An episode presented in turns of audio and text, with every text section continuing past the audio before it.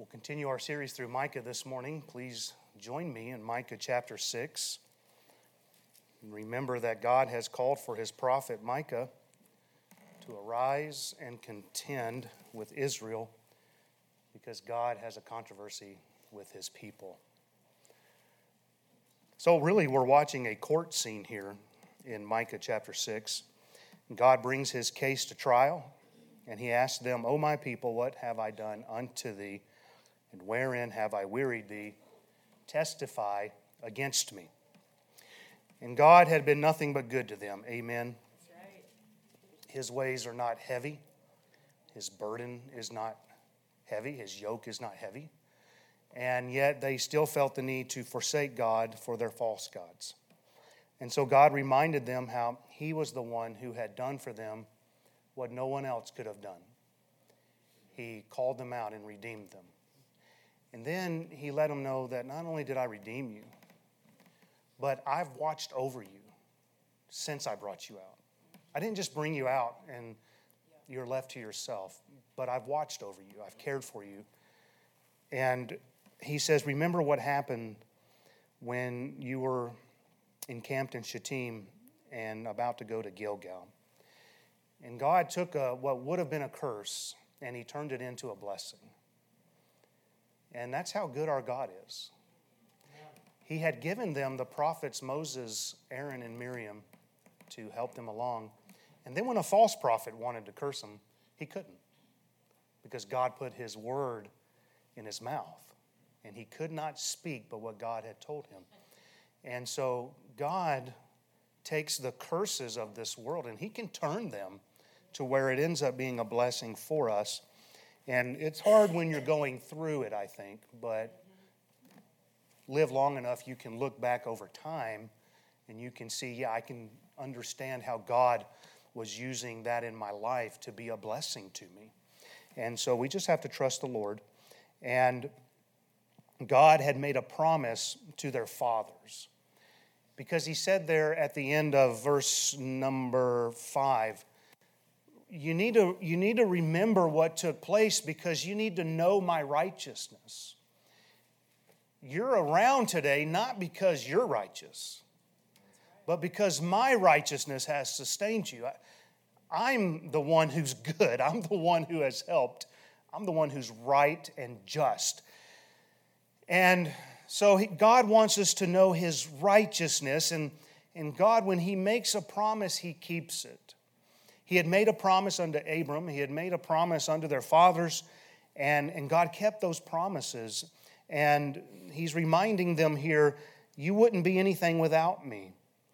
And I love Psalm 103, verse 10. It says, He hath not dealt with us after our sins, nor record, rewarded us after our iniquities. What a blessing. God is far better to us than we could ever deserve. He's merciful and gracious, slow to anger, and plenteous in mercy, and He is full of compassion. But there eventually comes a breaking point. God is so good and He is so patient, but there comes a point when God will finally have had enough and judgment will come. And so, God, He's finally had enough as He's speaking through Micah. He reminds them that He redeemed them, that He watched over them and kept them, but their sinfulness now is, is finally filling up. And God, who is very long suffering, will eventually have to bring judgment if we're persistent in our wicked living. And He'll deal with it. God will be forced to take action. And so, God, He, he sends Micah here to, to plead with, with His people. He wanted them to know judgment was on the way. And that unless they repented, there were going to be some severe consequences for the choices they had made. And it was going to affect their children, their grandchildren. You hear me? It, it, there's consequences to our decisions, and it can affect lineage. It was after Micah's day that they went into captivity. There was still time. But because they kept persisting, then even those who are alive here would have been dead probably when that took place, and yet it still came. So our decisions today can really have an impact on future generations. And we need to keep that in mind as parents, as grandparents, that we're trying to reach another generation of people. And so God's pleading with them please repent. But if they refused, then God was clear judgment was on the way, and it was going to be severe judgment in this case. Let's begin today, Micah chapter 6. Let's read verses 6 through 8. Wherewith shall I come before the Lord and bow myself before the high God? Shall I come before him with burnt offerings, with calves of a year old? Will the Lord be pleased with thousands of rams, or with ten thousands of rivers of oil? Shall I give my firstborn for my transgression, the fruit of my body for the sin of my soul? He has showed thee, O man, what is good, and what doth the Lord require of thee, but to do justly, and to love mercy, and to walk humbly with thy God. Let's pray. Lord, we thank you for your word. Help us now as we study it. May we rightly divide it. And I pray, Holy Spirit, you would speak to each heart as is needed. And now open our understanding that we might understand the scriptures. And we ask it for Christ's sake. Amen. God, having laid out his controversy, pleaded his case, reminding them of his goodness and his watch care over them, we now get a response from the people in verses 6 and 7. Now, it would appear by their response that they understand they are guilty. They can't refute God's goodness towards them. They cannot deny their folly in chasing after strange gods. And therefore, they seem to be seeking for the right action to take in response to these charges that have been laid against them. But are they really? That's really the debate there in verses 6 and 7. What is their attitude? I don't know that we can know for sure, and I'm going to give you my opinion here in just a minute. In, in their mind, they're viewing more sacrifices as the solution to their sinfulness. That probably sounds familiar to a lot of people. They, they view sacrifices as the means of appeasing God in this court case here, these charges that are laid against them. And since God is not pleased with us, wherewith shall I come before the Lord and bow myself before the high God? What would cause God to allow me to come before Him and be right in His sight and be able to bow before Him in His presence? God, what would allow me to do that given what I am? Shall I come before Him with burnt offerings? If I were to bring before God a burnt offering which was to be consumed, would that show God that I understand He's all that I need? Would, would that help? Shall I come before God with calves of a year old? If I do like Leviticus 9 says, and I bring the best of my, my flock and, and I, I've sacrificed this to God and offer it for a sin offering, will God be pleased? What is contained in verse 6 was required under the law. They're not bringing up anything irrational here. They're, these are things that are recorded that God told them to be doing. Um, and, but what they say in verse 7 was never required in the law. Uh, it says, What if we offer to God thousands of rams, 10,000 rivers of oil? Yeah, you could sacrifice rams, and oil was a part of it, but not to this quantity. God never said, Bring me ten thousands and bring me rivers of oil. But, but then it's like they, they go off the rails next at the end of verse 7. They take it to the extreme and they ask, Shall I give my firstborn? For my transgression, the fruit of my body, for the sin of my soul?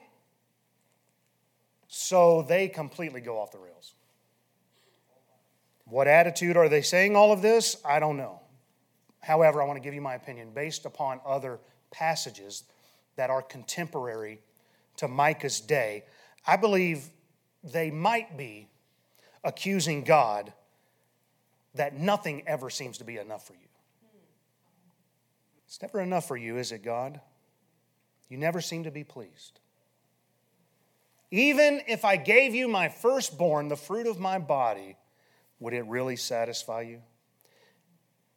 Now, that's speculation. I don't know. But I make that observation in light of what some of the other prophets said. Isaiah, who was contemporary with Micah, they were prophesying at the same time.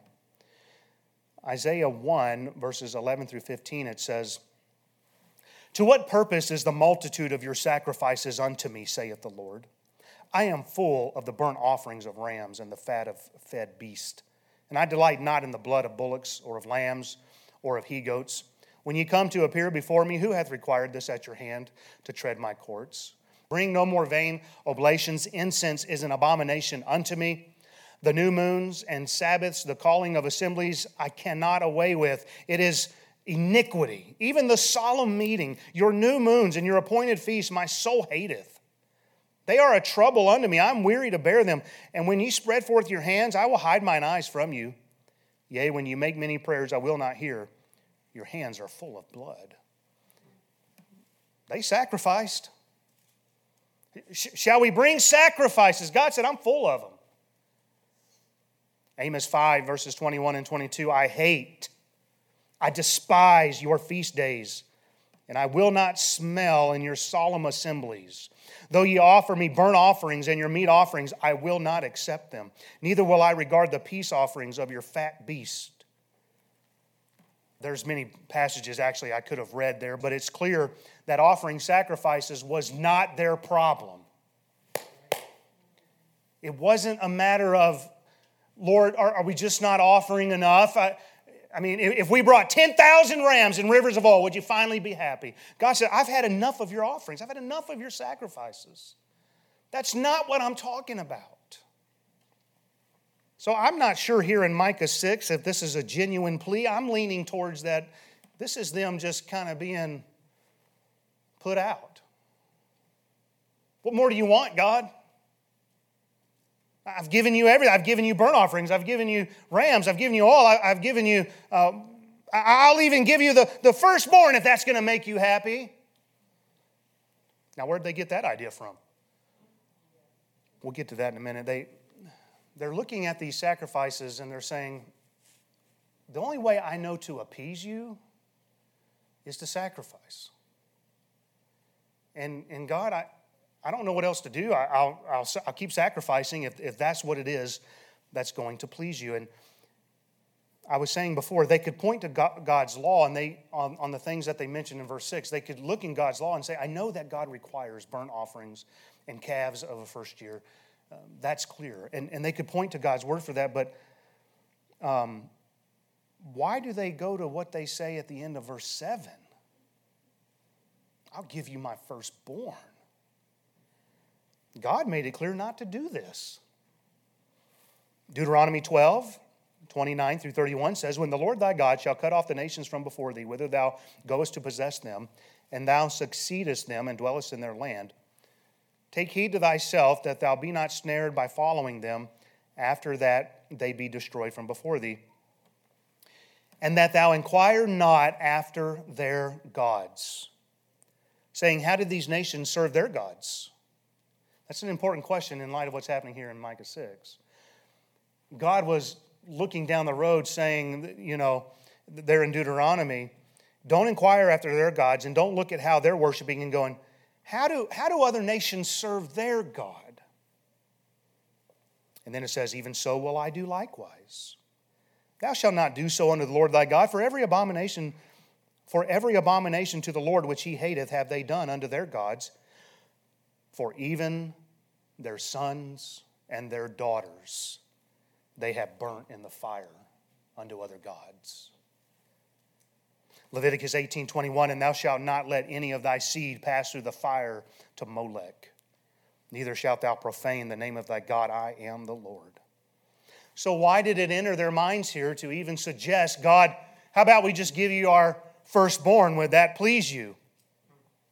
I believe it was because they were already so steeped in idolatry. This is what they did in serving their false gods. This is how they learned to sacrifice. They did look to the other nations and they said, How are you serving your gods? Well, maybe we could do the same thing. Otherwise, I don't think it really makes a whole lot of sense here to suggest offering a firstborn apart from the fact that that's what the heathen were doing. And, and many in Israel had become, they had adopted that into their worship. 2 Kings 16:3 says of Ahaz, but he walked in the way of the kings of Israel, yea, he made his son to pass through the fire, according to the, the abominations of the heathen, whom the Lord cast out from before the children of Israel. Directly contradicting what God said in Deuteronomy. 2 Kings 21 6 says of Manasseh, and he made his son pass through the fire, and he observed times and used enchantments and dealt with familiar spirits and wizards. He wrought much wickedness in the sight of the Lord to provoke him to anger. Even after Micah's day, it got worse. They continued on with this practice. Jeremiah 7:31, and they have built the high places of Tophet, which is in the valley of the son of Hinnom, to burn their sons and their daughters in the fire, which I commanded them not, neither came it into my heart. Jeremiah 19:5, they have built also the high places of Baal to burn their sons with fire for burnt offerings unto Baal, which I commanded not, nor spake it, neither came it into my mind. And then there was the time right there in Jeremiah's day that God raised up Josiah, the king over Judah, a good king. And, and we read in 2 Kings 23.10 that Josiah defiled Topheth, which is in the valley of the children of Hinnom, that no man might make his son or his daughter to pass through the fire to Molech. So here in Micah's day, they are essentially uh, saying, in order for us to try and appease God, the one true God, we should sacrifice to him just like the pagans do to their gods. But God was clear that this had never even entered his mind for them to do.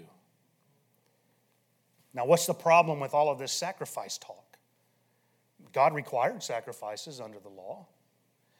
What's the problem with all of this? The, the problem is all of their suggestions are nothing more than external religious exercises. They were more interested in offering sacrifices than giving themselves to God as a living sacrifice. They had a zeal, but without knowledge. And we still see this mindset in our day. Just as Israel figured sacrifices would be able to appease God, so many today are in a religion where they are being taught you have to sacrifice work in order to appease God. We have entire religions built around this. In fact, outside of true Christianity in the Bible, every religion on earth is a works based, sacrificial based system. People are looking to their good works. Well, I just believe when I get there, God's going to weigh them out, and if my good outweighs my bad, I'm in. Lord, if, if, I just did more good, would that gain me your favor? Would I be able to enter in into your heaven? People look to their baptisms. Well, I wasn't very coherent because I was like newborn, but they took me to the Catholic Church and they sprinkled over my head or poured or something. And I was baptized into the Catholic Church, and I'm told that that's going to be good enough. People look to their church faithfulness. Well, I've been in church my whole life. I ended up watching this, this video in Australia. This guy was interviewing a, a college kid, and he was talking about the things of God, and, and, and he was talking about heaven and, you know, those kind of things. And, and, and the whole thing was, he said, Are you a Christian? He goes, Yeah. He said, Well, have you been born again? He said, Well, I, I grew up in a Baptist church. Maybe if I just go to church, maybe if I just stay faithful to what my parents kind of started. Maybe if I just hook up with this guy, he, he seems to have it together, and, and, and we start looking at all these external things that we think are going to put us in a right standing with God. But Matthew 7 22 and 23 says, Many will say to me in that day, Lord, Lord, have we not prophesied in thy name? There's going to be some preachers. And in thy name have cast out devils. And in thy name done many wonderful works. Many. Lord, have we not sacrificed for you? Jesus says, Then I will profess unto them, I never knew you. Depart from me, ye that work iniquity. Even in the final judgment, many are going to say to Christ, Have we not sacrificed? Have we not done many wonderful works in thy name? And they will start looking to that as their hopes of gaining favor with God. Paul wrote in Romans 3:20, "Therefore by the deeds of the law shall no flesh be justified in his sight." The Bible says it's not of works lest any man should boast. And yet we have these religions that are teaching this philosophy and leading people astray. It's the blind leading the blind. Only Jesus Christ fulfilled God's requirement. We could not fulfill it, and that's why God had to come in the person of Christ to die for our sins. And just like in our text, people today assume that what they need to do when they feel like they're in danger of God's judgment is just ramp up their Christianity a little bit. Everybody with me? Because I know this is going to hit somebody's living room. If I just do a little bit more, boy, things just aren't going very well. I'm, I'm going to get back in church. Yep. Lives are falling apart, and and you know if I just if I just get back with it, if I just up my sacrificial system, Maybe if I, if I offer this, I offer that, or ten thousands of this, or rivers of that. God will be happy with that, I'm sure. And now it breaks my heart being on this side of things, watching to see so many people who have come here.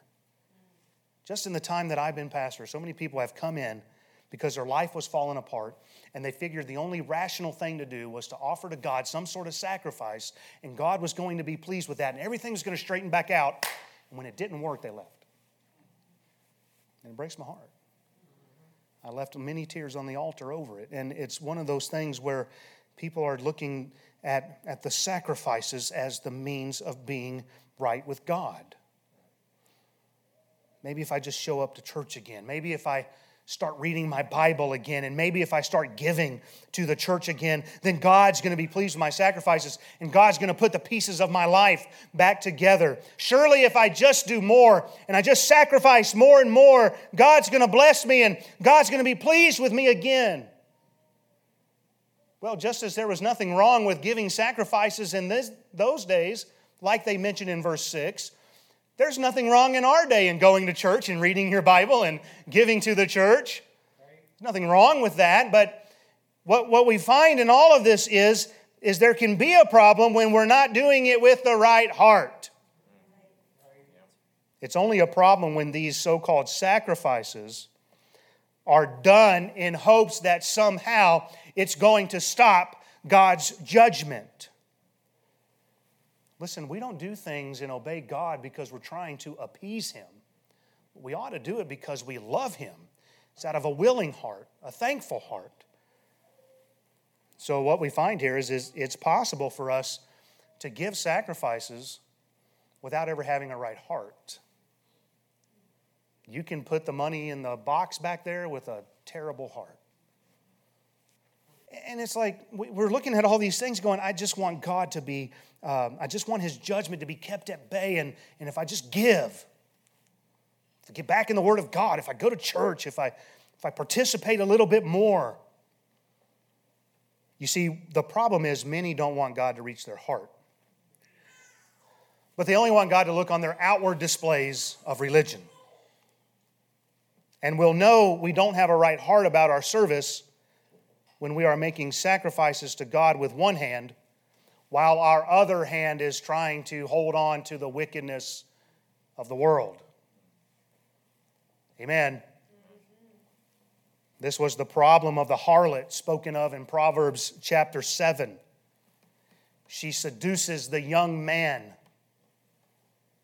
and she tells him, I have peace offerings with me. This day I have paid my vow. Now, there's more to it than I'm about to mention. Some of that is because when you did that, you got some of the sacrifice back and you now had food to have a feast. But she tells this young man that she seduces, I, I, I paid my vows. I fulfilled my religious duty. And now she's ready to embark on another round of sin. I hope you can hear what I'm saying. When she figured she would be able to deal with her sin down the road with another round of sacrifices. I paid my vows, let's do this. And it'll be okay because when the next round of sacrifices come around, I'll just confess it then. Yep. Seems like we have a religion that says if you'll just come in and confess to a priest, you can have all that you did last night taken away, and you're good for another week. Or whatever the case is. Now, God had already made it very clear, even before Micah's day, that he never delighted in sacrifices over obedience. God has always preferred our obedience out of a grateful heart over our sacrifices. 1 Samuel 15 22, and Samuel said, speaking to Saul, Hath the Lord as great delight in burnt offerings and sacrifices as in obeying the voice of the Lord? Behold, to obey is better than sacrifice, and to hearken than the fat of rams. Psalm 40 and verse 6 Sacrifice and offering thou didst not desire. Mine ears hast thou opened. Burnt offering and sin offering hast thou not required. Psalm 51 16 For thou desirest not sacrifice, else would I give it. Thou delightest not in burnt offering. When was that written? after David had an affair and had a man killed. David said, I, I, I, would give it, but I know it's not what you delight in. Jeremiah 7, verses 22 and 23 For I spake not unto your fathers, nor commanded them in the day that I brought them out of the land of Egypt concerning burnt offerings or sacrifice. But this thing commanded I them, saying, Obey my voice. And I will be your God, and ye shall be my people, and walk ye in all the ways that I've commanded you, that it may be well unto you. God said, if you obey, it's going to be good for you. I learned that lesson growing up, did you? I don't know so much in these days, but uh, yeah, Dad made it clear you obey, it's going to be good. You disobey, it's not going to be so good. Unfortunately, I did a lot of disobeying. But there did come a day when I stopped rebelling against that, and I started to really honor my dad and love my dad because I finally realized he was doing it for my good. Some Christians haven't figured that out yet. Well, if God doesn't want their sacrifices, then what did he want from them? Well, it's in, in verse 8. We're familiar with this. We sing it on Sunday nights when we sing scripture songs. Verse 8 He has showed thee, O man, what is good, and what doth the Lord require of thee but to do justly and to love mercy and to walk humbly with thy God. I believe, in short, we could sum this up by saying God was, was not interested in their sacrifices, but he was interested in their heart. It is our heart that is at the heart of the matter. God did not send his man to tell his people how to increase their sacrifices, how that they might could look better in their religious observances, or how they could sound better in church or how to do like the pagans around them, or how to do what was popular in the culture of their day. God didn't send his man to tell them what they wanted to hear or tell them what was convenient, but God sent Micah to tell them what was good and what the Lord required of them. You see, God wanted change instead of confession. God wanted their heart instead of their sacrifices. Deuteronomy chapter 10, verses 12 and 13. And now, Israel, what doth the Lord thy God require of thee? But to fear the Lord thy God, to walk in all his ways, and to love him, and to serve the Lord thy God with all thy heart, with all thy soul. To keep the commandments of the Lord and his statutes, which I commanded thee this day for thy good. and so Micah is saying, stop looking to the sacrifices as your means to please God. God's already shown you what you ought to be doing. If you want to please God, then this is what God requires do justly, love mercy, and walk humbly with thy God. God wanted them to do justly, or God wanted justice and righteousness in the land. Remember, this was one of the major indictments laid against them in this book. In chapter 2, they coveted fields and houses, and through oppression and violence, they were taking away people's inheritances. Remember in chapter 3 how the princes, the priests, and the prophets had all been corrupted by money. The princes judged for reward, the priests taught for hire, and the prophets foretold for money. Isaiah 1 16 and 17 Wash you, make you clean. Put away the evil of your doings from before mine eyes. Cease to do evil. Learn to do well. Seek judgment. Relieve the oppressed. Judge the fatherless. Plead for the widow. That's what it looks like to do justly. You take care of the fatherless and the widows. Isn't that what James says is pure religion and undefiled before God? God wanted them to love mercy. He wanted them to extend kindness to each other, be tender hearted by forgiving one another. Hosea 6 6, for I desired mercy and not sacrifice, and the knowledge of God more than burnt offerings. Jesus gave the parable in Matthew 18 of the man who owed the king 10,000 talents. I'm sure you remember, um, but the man couldn't pay. And so the Lord commanded, the king commanded, have him sold along with his wife and children so that I can get my money and this debt can be paid. But the servant, he fell down before his master and he began to beg for patience and says, I will repay you, just give me some time. Well, the Lord of that servant, he was moved with compassion, the Bible says, and he forgave him the debt. But then the same servant who had been forgiven 10,000 talents, he, he goes out and he finds one who owed him a hundred pence. Now, I didn't do the math on the difference between 10,000 talents and 100 pence, but I'm sure it's quite extreme just by how it sounds. And he took him by the throat. And he demanded that he pay him back. And, and though that man who owed him a 100 pence, he asked for the exact same thing that the man who owed 10,000 talents had asked the king, the man who had been forgiven, he threw the other man in prison. In Matthew 18, verses 32 through 35, then his Lord, after that he had called him, said unto him, O thou wicked servant, I forgave thee all that debt because thou desirest me. Shouldst not thou also have had compassion on thy fellow servant, even as I had pity on thee? And his Lord was wroth and delivered him to the tormentors, till he should pay all that was due unto him. So likewise shall my heavenly Father do also unto you, if ye from your hearts Forgive not everyone his brother their trespasses. God wants us to be merciful to each other. Amen. Somebody offends, we forgive. How often, Lord? Seven times? 70 times seven. We need to be merciful. Ephesians 4:32 says, "And be ye kind one to another, tenderhearted, forgiving one another, even as God for Christ's sake hath forgiven you." That's the measuring stick.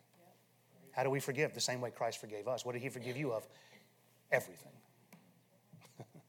and He didn't hold a grudge, and He didn't bring it back up, and He cast it away and washed it away. And I know we, we can't forget like God, but boy, we could sometimes do a lot better at forgiving people. Amen. And the final requirement given here was to walk humbly with God.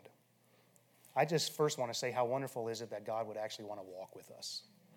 What a blessing just to know Him, to walk with Him. So it's not about religious sacrifice, but it's about a relationship with God. It's, it's not about our confession, our baptism, our, our giving, our whatever, foot washing, amen, whatever you want to throw in there. But it's about a relationship with God. In order to walk with God, we need to humble ourselves. We need to humble ourselves by agreeing with God. Amos 3 3. Can two walk together except they be agreed? Luke 18, verses 13 and 14. And the publican standing afar off would not lift up so much as his eyes unto heaven, but smote his breast, saying, God, be merciful to me, a sinner. I tell you, this man went down to his house justified rather than the other. For everyone that exalteth himself shall be abased, and he that humbleth himself shall be exalted. James 4 6 and 8 says, But he giveth more grace. Wherefore he saith, God resisteth the proud, but giveth grace unto the humble. Humble yourselves in the sight of the Lord, and he shall lift you up. So we have to walk humbly with our God and realize that you can slip at any time. Don't walk pridefully. The Bible warns of that and says if you do, um, take heed lest you fall. Now, just to be clear, what, what we've covered today in, in verse 8, these are not requirements to be justified. But these are what will take place in the life of somebody who has been Amen. justified, who has a right heart with God. God just wants your heart this morning. Don't trust your sacrifices. If there's anybody here lost and you're, you're counting on God's just going to smile on me because I've, I've, I've overall been a good person, God needs your heart. Don't trust your sacrifices, but give yourself to God as a living sacrifice. Psalm 51 17, the sacrifices of God are a broken spirit, a broken and a contrite heart. O God, thou wilt not despise. Let's pray.